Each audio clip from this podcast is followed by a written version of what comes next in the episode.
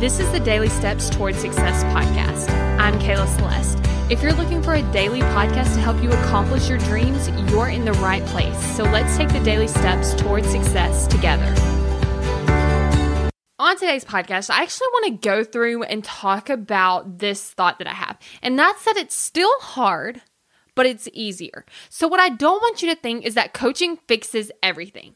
Now, kind of does because when you're able to see something from a different perspective, whatever you think is the problem might not actually be a problem at all.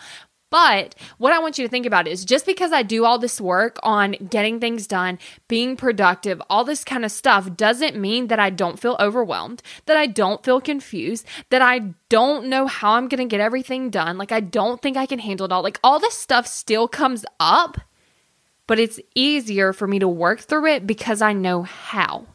It's easier for me to say, okay, I'm feeling overwhelmed. Now, how do I get out of it? It doesn't mean that I never feel overwhelmed. It just means that I don't stay in that overwhelmed feeling. Sometimes I think that I'm not going to be able to handle everything. But then I'm able to coach myself through it, or I'm able to talk with my coach to coach through it so that I don't stay there, so that I don't stay in that state for weeks and weeks and weeks, and then everything just kind of gets a little bit worse. And so things are still hard, but it's easier. So it's easier to feel the hard things. It's easier to do the hard things. It's easier to move forward through the hard things.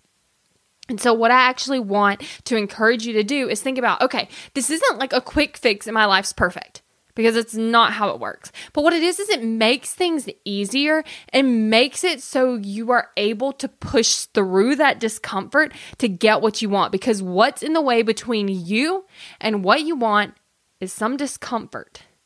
It might be the discomfort of following through, doing what you say you're going to do. It might be the discomfort of actually doing the work even when you don't feel like it.